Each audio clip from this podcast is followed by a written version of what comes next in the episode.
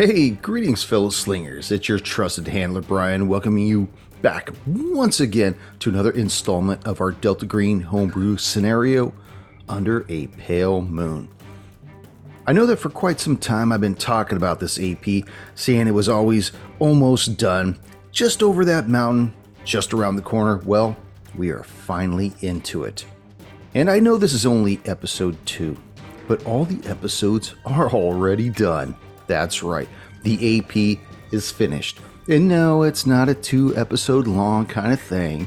Nope, nope, we got plenty of episodes, but like always in the past, you're gonna have to be patient as these golden episodes drop. But while you're patiently waiting, there are a few ways you can pass the time. That's right. Tell a friend about us. Let them know how you're digging the show and how it really brings you up when you're not feeling at your best, or even when you are feeling at your best. It helps you sustain that level of bestness. bestness, that's right. You can also subscribe to our YouTube channel at Rolled Hard 20. Don't forget, hit that subscribe bell and click that little ding a ling a ling bell so yeah, you get those notifications so you never miss whenever we drop one of our episodes. And please, don't forget to leave us that five star rating and review on whatever app you listen to the show on. And damn, if we aren't on all the major and minor apps, that's crazy. So, leaving that review will really help with the analytics. But enough of my smooth olive oil voice. Let's get to the meat and potatoes of what you tuned in to hear. Let's warm up our dice and top off our glass as Roll the Hard 20 podcast presents episode 2 of our Under a Pale Moon scenario. Please enjoy, everybody.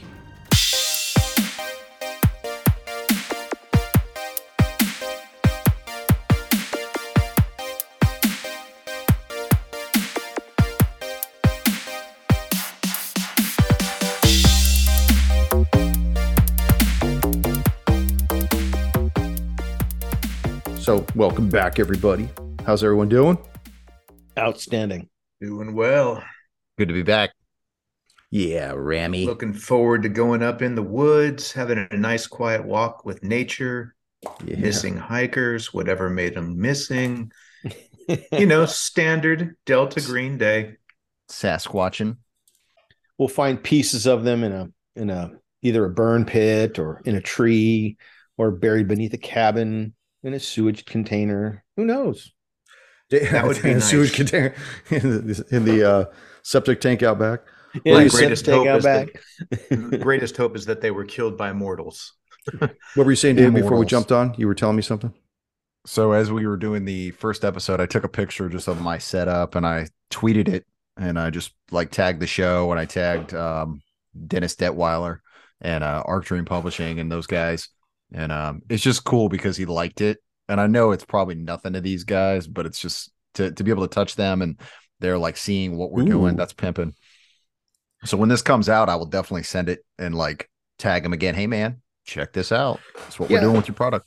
and I'm excited about anybody that sends a like to the show or whatever because I, you know, it's all good stuff. So I I really enjoy that. Getting our digits out there, getting our show out there, not just Pathfinder, not just D and D, but actually Delta Green and anything else that we produce out there. Because I love this game, I really do. This, I have to say, I think this is probably my favorite game, hands down. I'm enjoying it a lot, but I only play it with you, so there you go. You only play with me. Yeah. Well, Same let's lead us in and go from there. Greetings, fellow slingers. Welcome back to World of Hard 20 podcast. It is I, your trusted handler, Brian, and with me, my hard slingers. Yeah, yeah. Yeah. Can't even distinguish between, the hard slingers of yore and, and the new and then with yore and neo, maybe something like that. We'll, we'll have to, we'll have to come up. We'll have to spit wad those. Uh, no, definitely no millennial on this show. We ain't doing that shit. We don't do gender identification funny thing um the other night brandy and i went out to to eat and we were at this restaurant and i was waiting outside for them to call our names we put it under her name and there were some families loitering around and and she wanted to go to this like store while we were waiting so of course i'm sitting there and they come out and they're like oh, uh, brandy brandy table for brandy so i stand up and they're looking at me i'm like Trust me, that's my wife. I do not identify as Brandy. They're like, it's cool though. They just they just laughed their ass off. It was pretty funny, but yeah, I I, do not identify. My as last Brandy. name. I identify Brandy. identify as Jaeger or Jameson. Hell I had Not that brandy. happen Go for whiskey. today at Costco. I was uh, checking out, and I, sh- you know, I gave him my card, and you know, I'm wearing my, I have my hair down and the card picture and all that. And the the lady, she was a little bit older, and she's like, um, "Is the is the lady with you Oh, today? God. Whose card are you using?" And I just I reached back, pulled my hair down, and go, "No, it's me. I know I'm just pretty, but uh, you know, no, that, the that's beard me. in the picture didn't give it away for her. Well, it's a small picture, and she was older, and said her eyes weren't working that well. So I'm glad that she was uh, not actually handling the food. You know, I can only imagine she was so apologetic. very faux pas. well Oh covered her ass on that one. I thought that was pretty funny. Though I always that always happens. Take it as a compliment. I am. I'm pretty like a lady. That's what all the boys in prison told me. So here you we are. keep in touch with some of those guys, Sam? oh, he's touching them all day long. Mm. Um, so here we are, episode two of our Under a Pale Moon scenario for our Delta Green game. Uh, you guys have finally hooked up and met. Agent Ramirez have met with Agent Adesso and Agent Kimura, who has yet to change his name on his screen yet. Handle it. Uh, you guys gathered together at the Provo Airport, where you guys promptly got into your waiting rental car that Heisenberg had already procured for you. Logged into the GPS is your destination. Forest Ranger Station, District 3 of the Wasatch Mountains in Utah. Approximate time to destination 53 minutes. Severe weather warning. Now, Ramirez, you'd done a little digging around on your laptop using your own private hotspot, and you found basically a bunch of gibberish because you were trying to get see if anything had come across the main news sources to see if if any of this has reached I guess main channels. And really the only thing you were able to dig up is just some third party sources and some rag newspapers the most prominent one being Phenomena X and you had said something to the effect of you were on your way there and they said we'll see you soon That's ominous in and of itself. it could be mm-hmm. so tell me I what you guys, guys, they're all would li- tell me what you guys would like to do everybody's a Your keyboard run? hero by the way We're gonna go to a Walmart or something like that, a big superstore. We're gonna get some food and supplies and anything else we think we should use. You know, using to the maximum of our cash, meager as it is, and um, because if we get snowed in or stuck, we want to be able to have enough supplies. Ramirez, is there a snow warning for going up the mountain? Does it require chains for all vehicles? So Ramirez will access that information with his magical fingers. As you go through, you see that there is no warning for snow chains at this time, but they are advising people to not go up the mountain over this course of the weekend. And as you're leaning over his shoulder Ichi to look at, at what he's typing around, Paul, that you're driving, you're just kind of slowly moving through town at this point because you're trying to decide what you guys are going to do, what you guys want to do. Whether or not you're going to go to Walmart, you're going to go to a gas station, or wherever you're going to do. The phone begins to vibrate again. Does this car have Bluetooth so we can put it all on the speaker and everyone hears it? The car has Bluetooth capability, but the phone you have does not have the ability to do that. Got it. I'll- I'll open take up, it, Put it on Odessa. speaker. Yeah.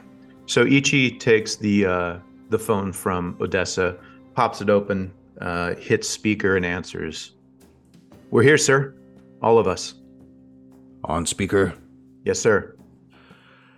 I could assume that by the GPS, you guys know your destination is the Forest Ranger Station.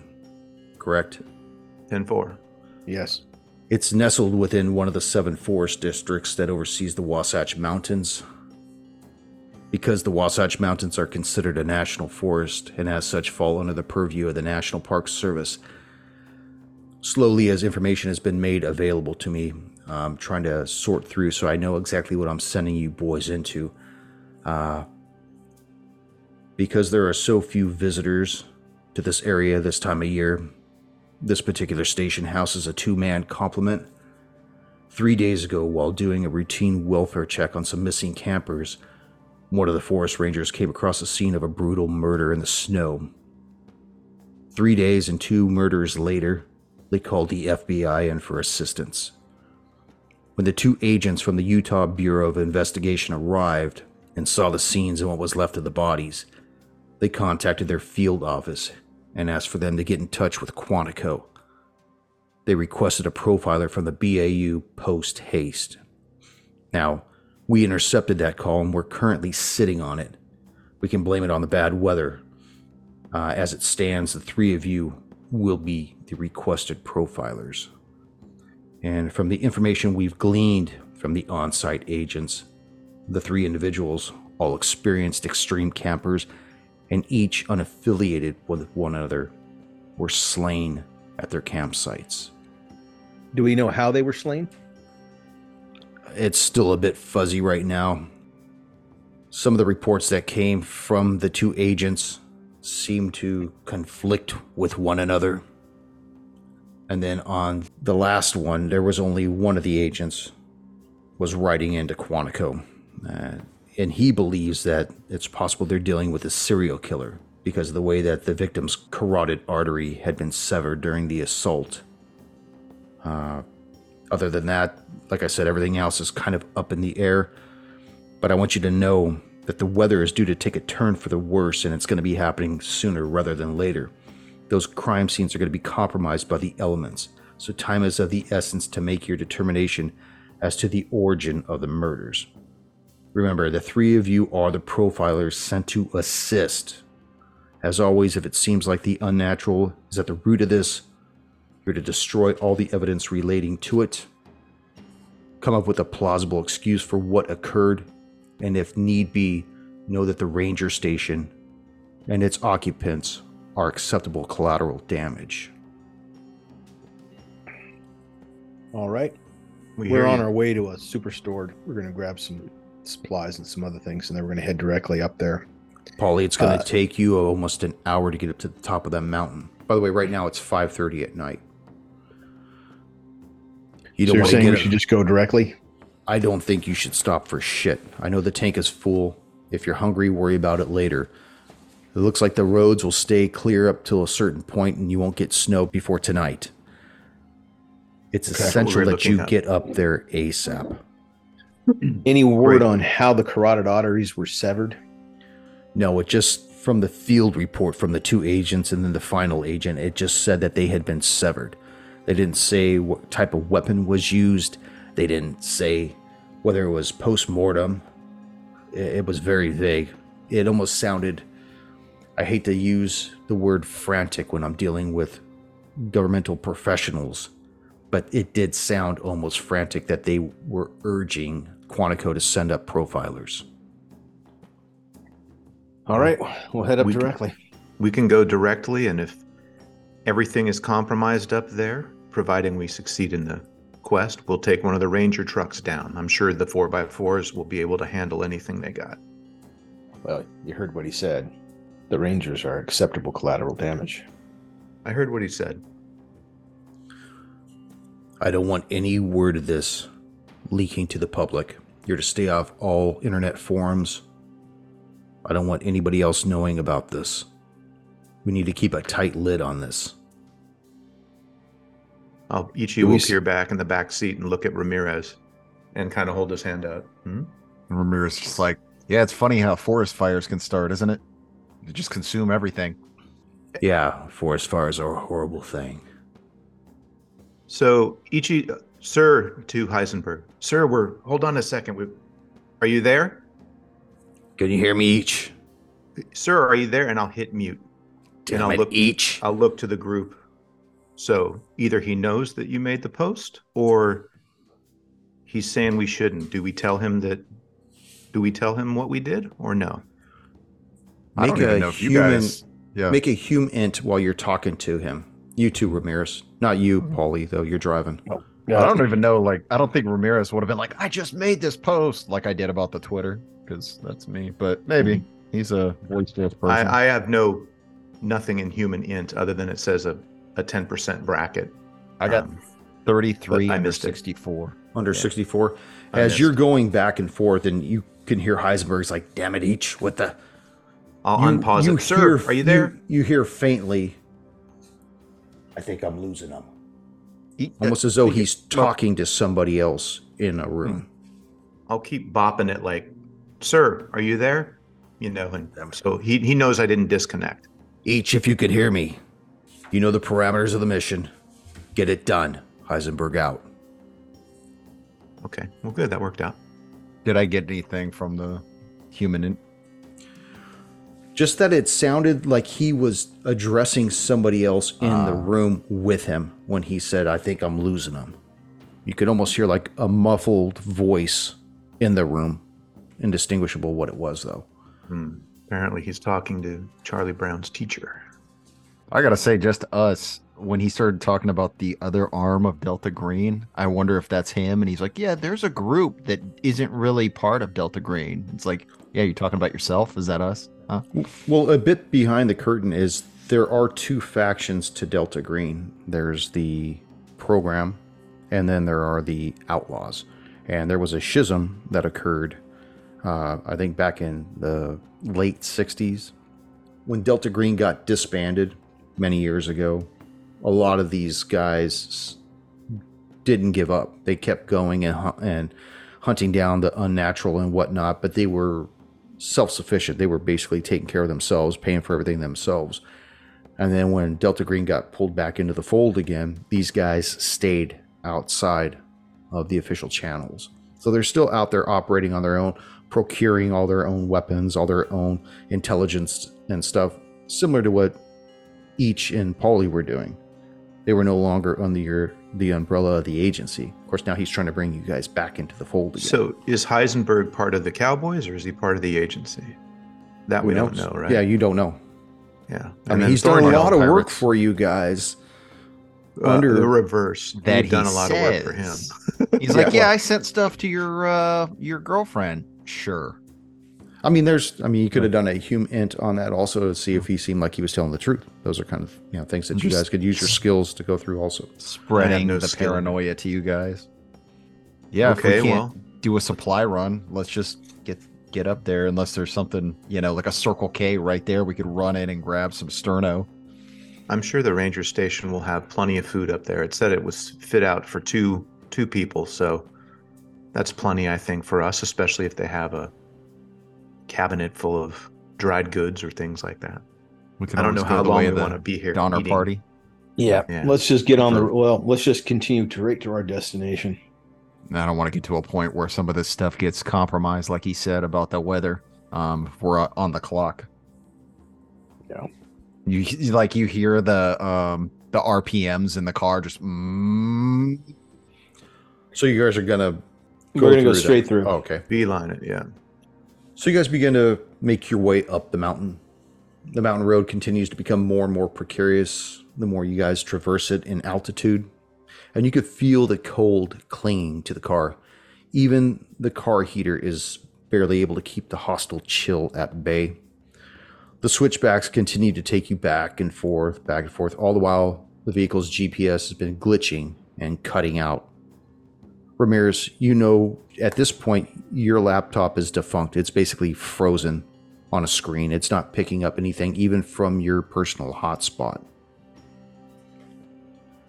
At about 5:30, you realize that you're getting very close to your destination as you see the GPS occasionally blink in and out.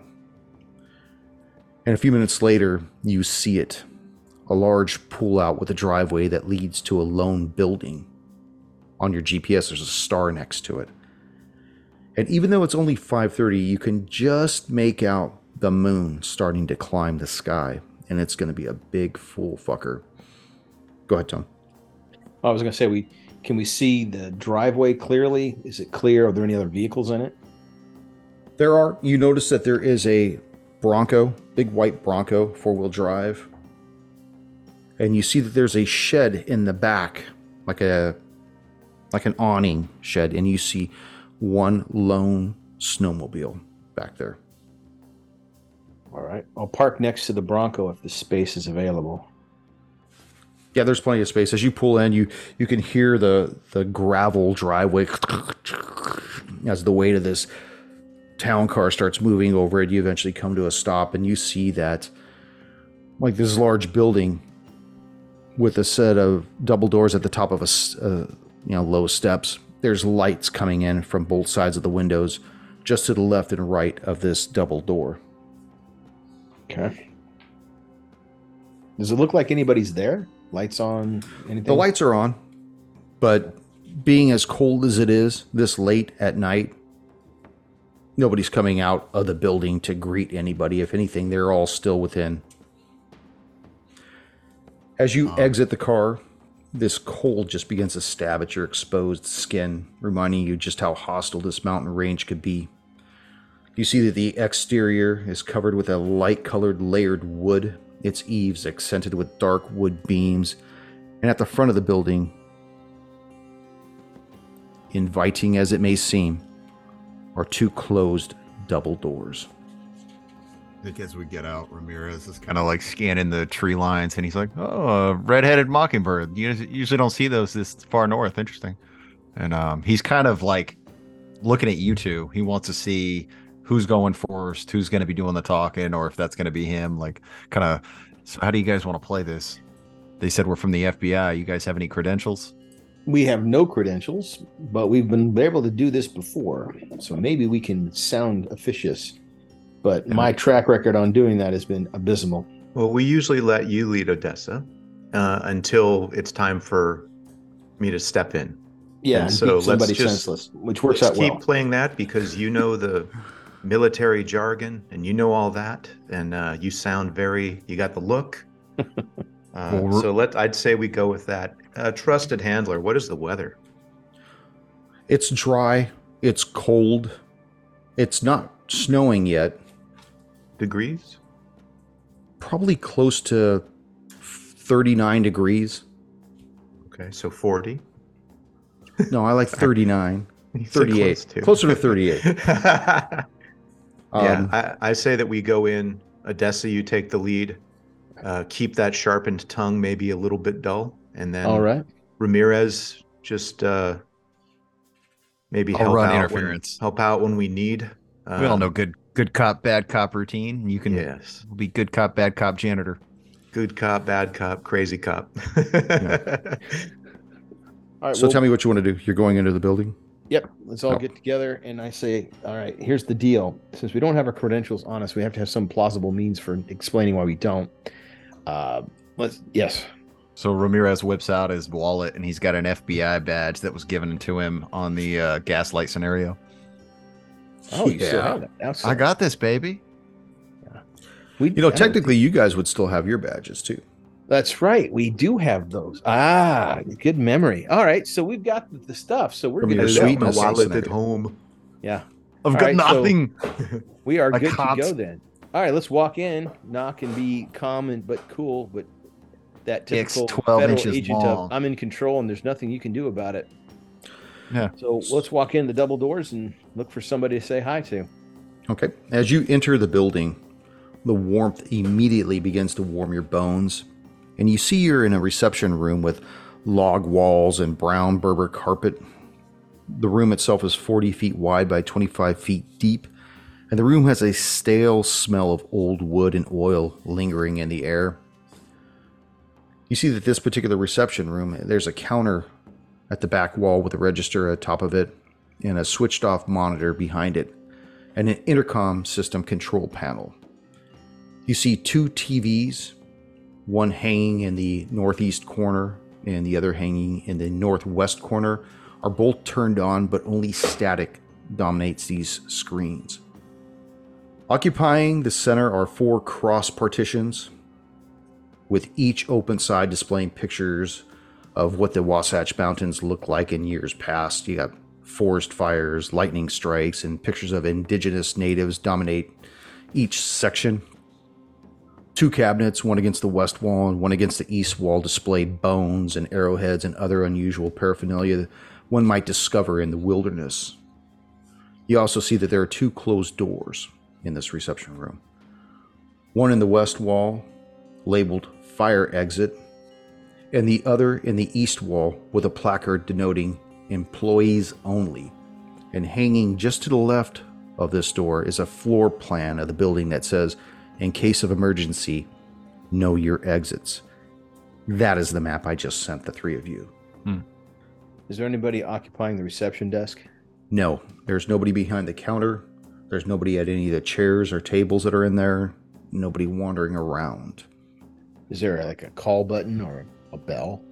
There is an intercom panel switch that's behind the counter, but that's all there is. Okay, go over and uh, press the intercom. Yeah, we're supposed to be here, so no need to tread lightly. Yeah, you you hear it kind of uh, that static feedback right as something is about to to turn on, and as you're doing that, the door labeled "Employees Only" opens, and you see a youthful-looking man in his early twenties enter the room. He's got sandy blonde hair and blue eyes, and he seems more like a uh, skier or snowboarder of sorts.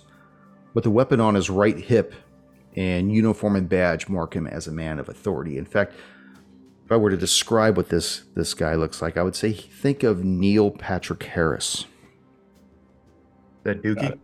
NPH. Yeah, but uh, Okay. yeah, How I Met Your Mother, Neil. Okay. Oh, so he's like handsome and suave. Yeah, yeah, looks good. With his hands on his hips, he announces to you, "The uh, the mountain is closed, gentlemen. I'm afraid you're going to have to get back down the road before the weather gets any worse." Oh, we're not here for tourist attractions. Um, we're actually here to help. We understand that you needed some help from uh, Quantico. He kind of looks at the three of you dubiously and waiting for you to continue with wherever you're going with this. I'm Agent Adesso. This is Agent Amura and Agent Ramiro, and we're here to help you with the issue that you've had. Flashes. of Jolly agents. Uh, I'm sorry. I, I guess I didn't expect you up here till tomorrow. Uh, my name is Ranger Johnny Belvin.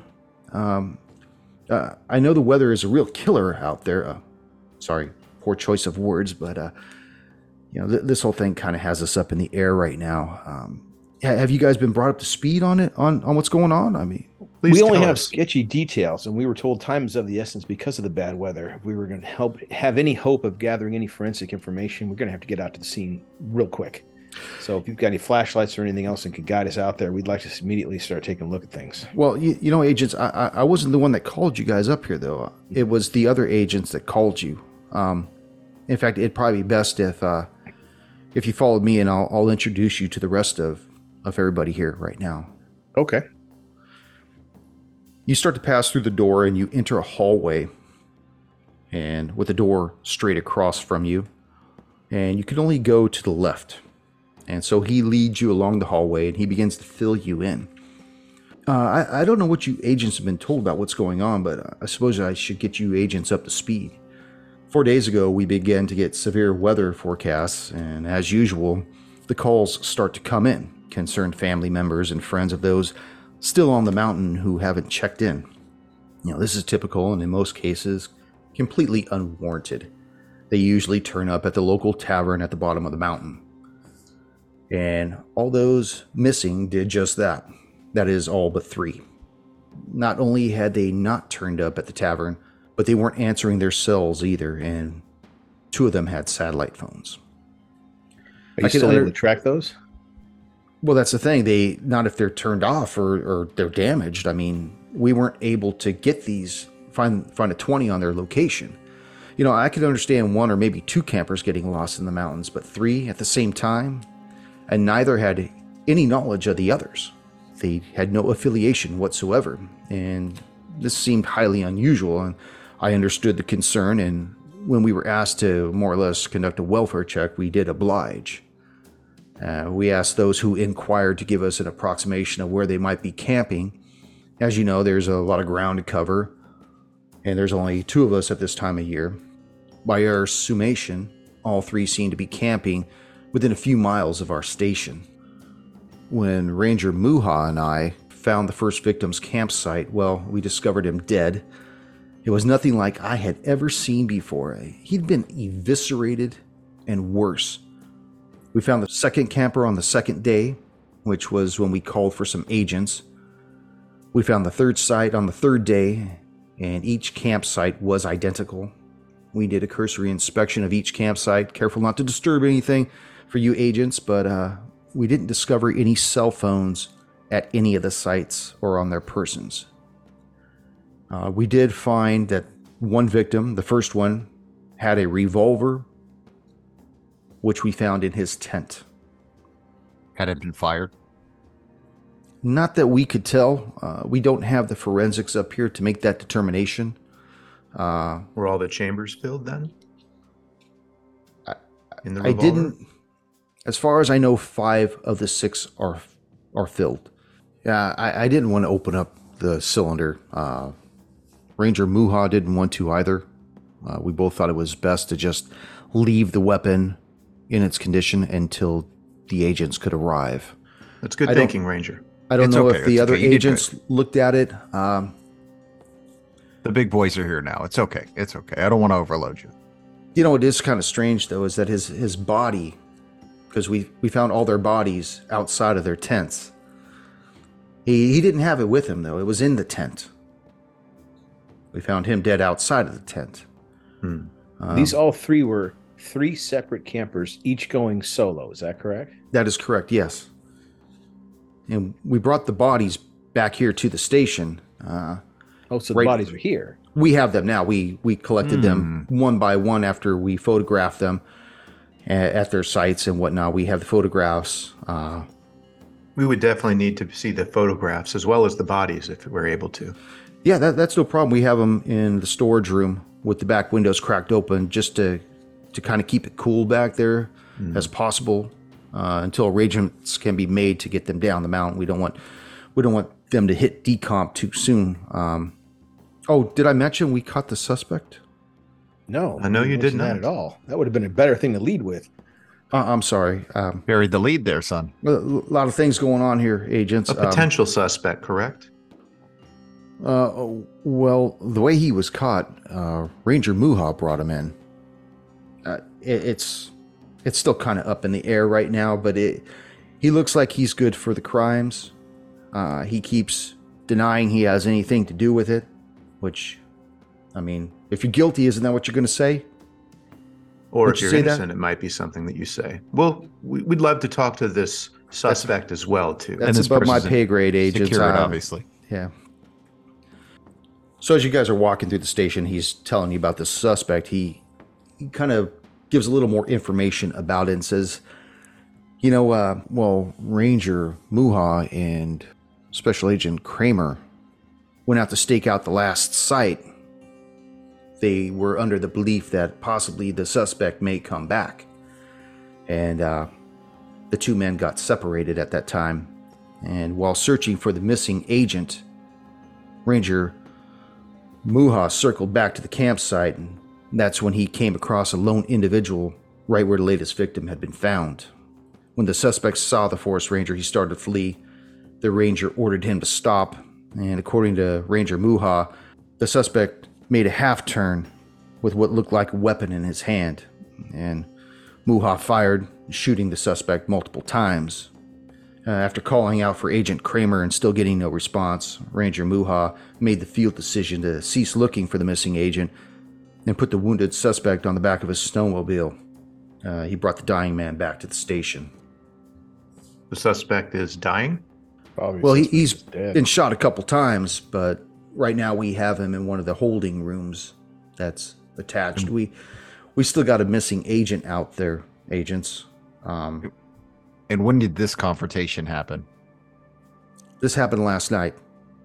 Is the, so is the suspect stable or is he bleeding out or what kind of medical facilities do you have here? we really don't have any medical facilities. We got a couple first aid kits on the wall. Um, we got what what I learned back when I was in the uh, the, the Navy, um, you know, and in the Boy Scouts and whatnot, eh, which is very practical. And I managed to, to staunch his flow, uh, but we haven't been back there in, in a little while. We've been mostly kind of up in arms. You know, the other agent, he's just he's beside himself, looking for his partner, and Ranger Muha, he's he's adamant he's not going to go back out there tonight, regardless of the moon or not. You know, he, All right, let's go talk to this guy before he dies. Uh, why didn't you guys call for medical assistance? Why isn't there a doctor up here or an ambulance? I'm interested to where, see where uh, Agent Muha is now, or Ranger Muha. What was the question again, Agent? Why didn't you guys call for an ambulance or medical assistance? Why hasn't this guy been evacuated? Well, that's just the thing is, you know, we're just a, we're a small two man facility up here, and honestly, I hate to sound indifferent towards somebody, but somebody that was caught at the site that tried to draw down on one of the rangers and was taken down. No ambulance, no EMT is going to come up the mountain, going to drive the hour up here. Not in this weather. He would have to wait till tomorrow when the weather clears a little bit. Hmm. So it's just our best to try to keep him stable and keep him basically from dying. That's strange. We made the trip. Did you guys even call for help? Well, I, I want to make something clear, Agent. We didn't call you. The other agents called you. Which I other hope we're not looking at some uh, vigilante justice up here, young man. Agent Kramer and what's the name of the other agent that's currently missing? Uh, what the hell was his name? Uh, Special Agent Ma Maka Maka Makamura. Hmm. Name is familiar. Special Agent Makamura. Yes. Ramirez is like, I'm just catching a scent of something and I don't like it. Mr. Belvin? That's uh, Ranger Belvin. I said yeah. what I said.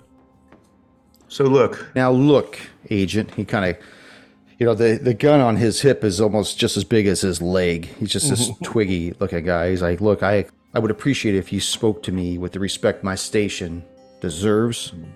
Ichi raises his hand. He's like, Look, we understand this piece of shit in here should rot and should die, but we need to talk to him. We also need to talk to Agent Kramer. We need to also talk to Ranger Murha, I believe you called him. Is that correct? Muha.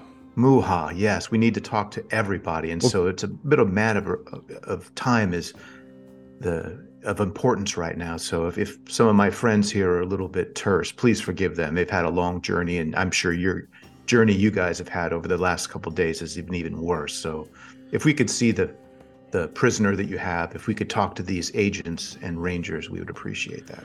Well, one of the agents is missing, like I said, Agent. Agent Kramer's still out in the wild. Oh, he's out there looking still. Okay, but the Well, when, other when ranger him is and here. when him and, and Ranger Muha got separated, the the ranger put the suspect on the back of his snowmobile and brought him back. Unfortunately, he had to leave Kramer's snowmobile out there. Ranger Muha is here, though. We can talk to him. Yes. Okay, and the convict is here. The the the the one who has done these deeds. Yes. Okay. Let's talk to him first. Yeah. Well, like I said, um, you know, I, I hate to be a sour sourpuss, but I'm no longer in control, agents. This this falls under the purview of Agent Mana Maka. Makamura. Yes, Agent Makamura. So he's currently not here now. So No, he's here. Agent Oh. Kramer's missing. great. May we speak to Makamura, please? Yes, of course. Let's uh, continue to follow me. And he continues to lead you along that hallway. You pass a, another door on your right, and a few more doors at the corner. It goes probably about, I don't know, maybe 30 feet or so. And then it turns to the left, goes for another 15 feet when the hallway opens up into an area towards the north in a 25 foot square. You see, this white area has all the trappings of a kitchen slash gathering nook. There's an opening in the nook's east wall that leads to what could best be described as a dining room. Opposite the hallway you just traversed, on the other end of the kitchen, is another hallway that continues to the west. You see in the kitchens your typical machines. You see the sink, fridge, microwave, and a coffee maker. And you also uh, notice another older forest ranger standing at the coffee machine with a mug in his left hand and a well worn holster on his left hip with a revolver tucked in it. He looks to be in his mid to late 50s. His hair is long and black with, with deep streaks of silver, and you can tell by his complexion and deep dark eyes, which follow your every move as you walk in, that he's a has Native American heritage. And as Ranger Belvin walks in, he gestures towards the older man and says, This is Forest Ranger Muha. Uh, he's the one who brought back the suspect. I'll walk over and shake hands, introduce myself. I am Agent Kimura, and my associates here, Agent Odessa and Agent Ramirez. How can we help? He's leaning against the counter with the coffee cup in his hand, and he says, uh, Well, um, I'm glad that you boys came out here. But, uh, I think it's a pretty open and closed case. With the exception of one lost agent out there, which we should probably get in the morning. I think, uh, I think it's done. I think we got the, we got our man. Yeah, but we have an agent out there, and the weather is getting cold. Was this agent prepared for being outside? Did, was he? Would he make it till morning? Do you think? Well, he had cold weather gear on, but uh I don't know what his wood skills are. Well, you know us. We're all city folks, so we're we're definitely in your territory here. Yes, I understand.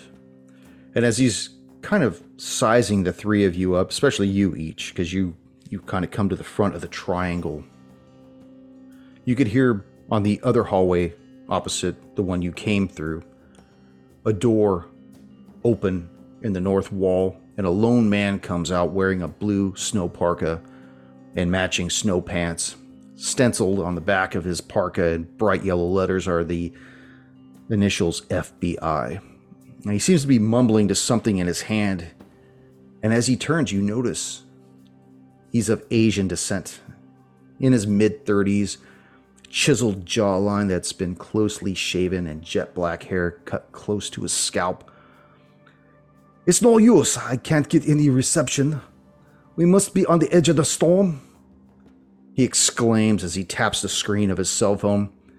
And then he looks up at the three of you, sees Ramirez, then he sees Kimura and Odessa, and you see his features begin to soften. And standing before you, Special Agent Makamura, whom you remember from Hellbent, California. Uh, he helped us with the dinosaur. That is correct. You don't say that out loud, do you? No, I didn't say that. out loud. Hey, let me the. Triceratops, yeah. baby. No, as So soon this as is you this is all good stuff. We say, oh, Odessa says, "Hey, good to see you again, Agent." Ichi, Polly, so you're the profilers I requested. Yeah. Oh, 10-4. you know the older forest ranger begins to walk away from the from the coffee maker, kind of like just shunning the rest of you guys. Go ahead, I was gonna Ramirez. say as this is happening because Ramirez doesn't know this guy, so he obviously sees something special's happening. So he kind of winks at the younger Belvin. He's like, "It's all right. Put your mind at ease." And um, he goes over and he like takes out the basket of the coffee and he just starts making a new one. He's like, "Oh no, no, no! It's, it's disgusting. No, no, no!" So he's just over there making a nice hot pot pot of coffee as this is all going down. Make an alertness check while you're doing that, Ramirez. Is O like two zeros? Is that a hundred? I got two zeros and a seven. That's a seven then. Okay, so seven under forty-four. Yeah.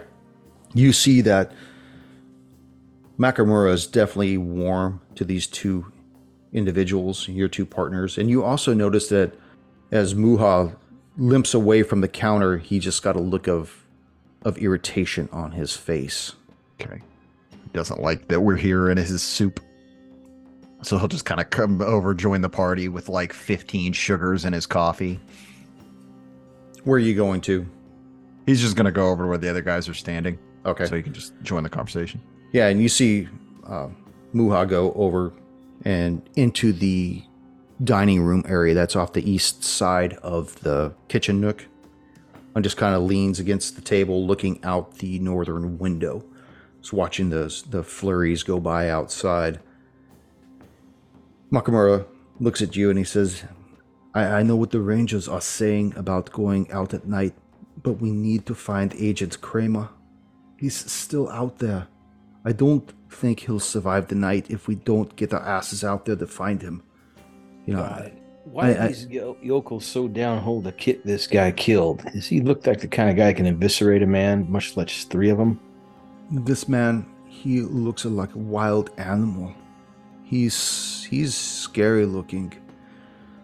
You know, I, I know that I requested profilers to assist because, quite frankly, after seeing these campsites, I honestly believe we're dealing with a serial killer or some kind of. Uh, you know, uh, I really have to watch what I say. When I returned from Hellbend and I filed my report, I was transferred to Salt Lake City post haste. I don't know anything about that. All I know is that uh, I said something about the cube that was made of gold with strange markings on it.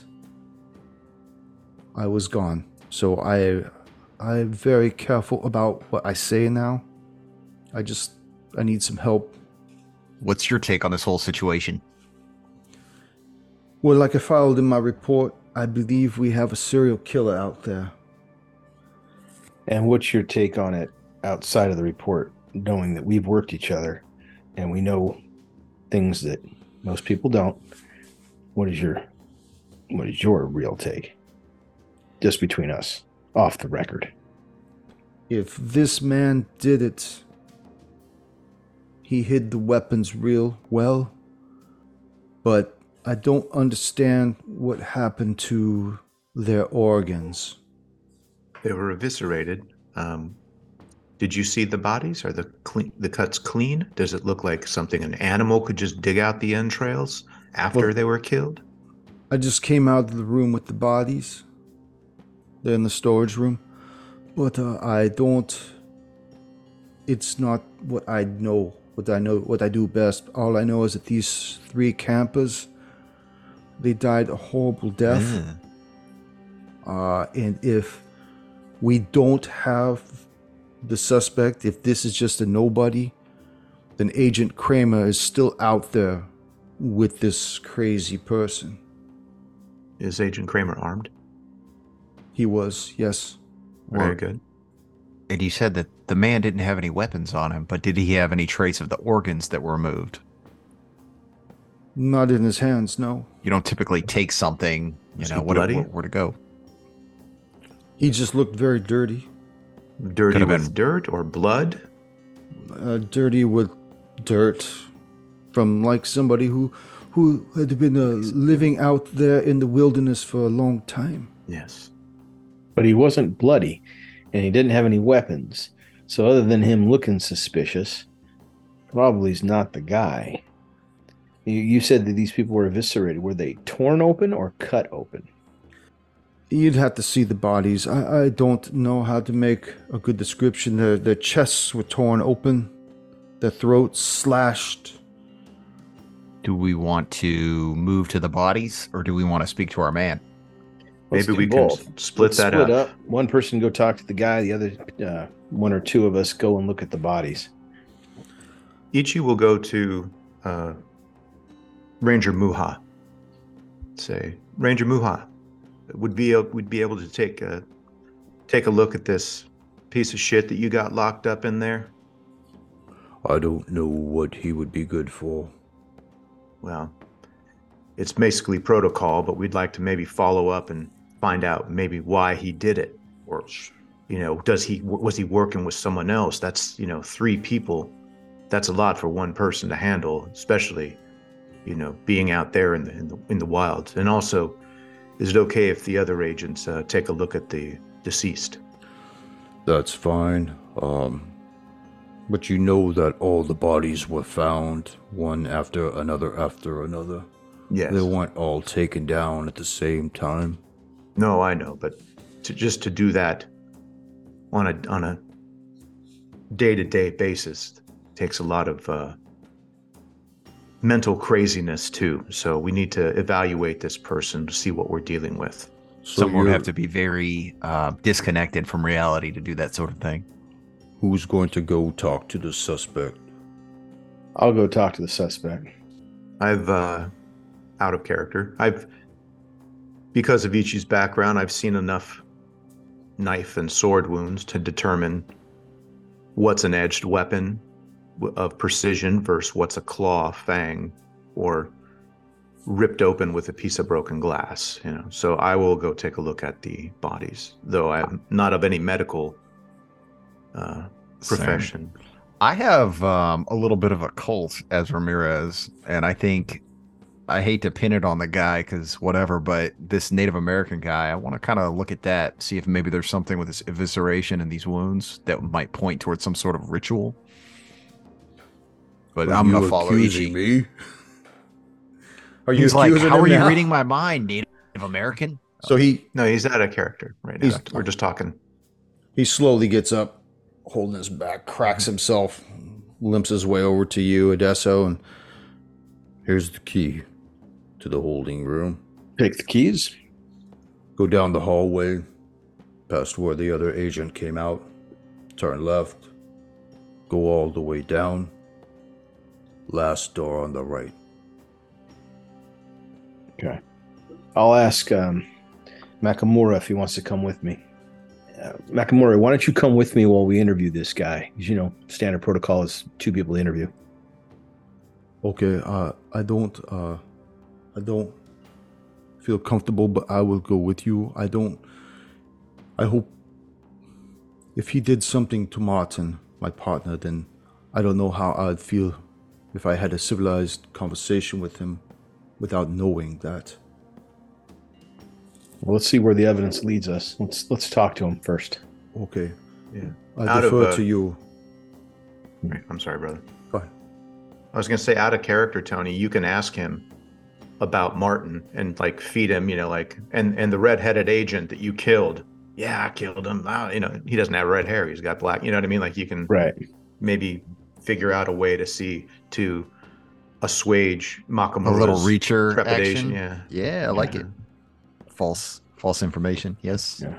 So Kramer, what does he look like? Well, I will tell you right now because I have his statistics right back here, or in the back of the book. A picture in my wallet of us in the kissing booth. Yes. Look out for number three. He is tall, dark features, clean. He had been with the Bureau for eight years. Uh, very by the book, toes the line. Caucasian, What color hair? black. Okay. All right, let's go to the uh let's go to the lockup. Okay, so Ichi you and Ro- Romeo are going into the storeroom to look at the bodies. yeah. That is correct. Storeroom, is that the area that's with the tables and all that? That's correct. Okay. Polly, you, and Makamura are going to go talk to the suspect. 1 through 10, Polly and Makamura. 11 through 20, Ichi and Romeo. Heart 20. And I'll let you know next session. Mm.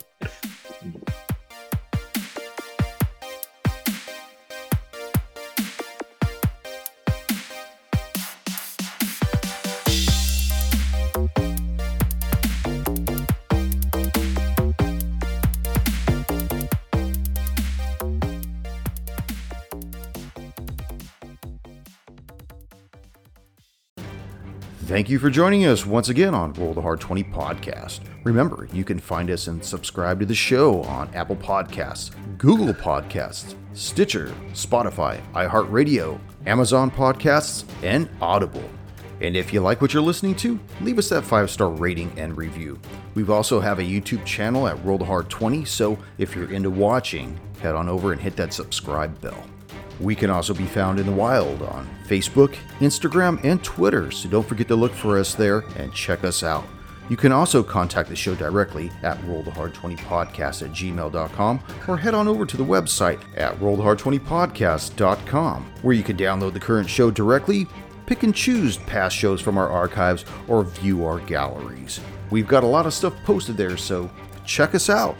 And finally, join us on our Patreon page at patreon.com slash rollthehard20podcast, where you can become a hard slinger and pick up swag. So until next session, keep your dice warm and your glass topped off as you roll those hard 20s.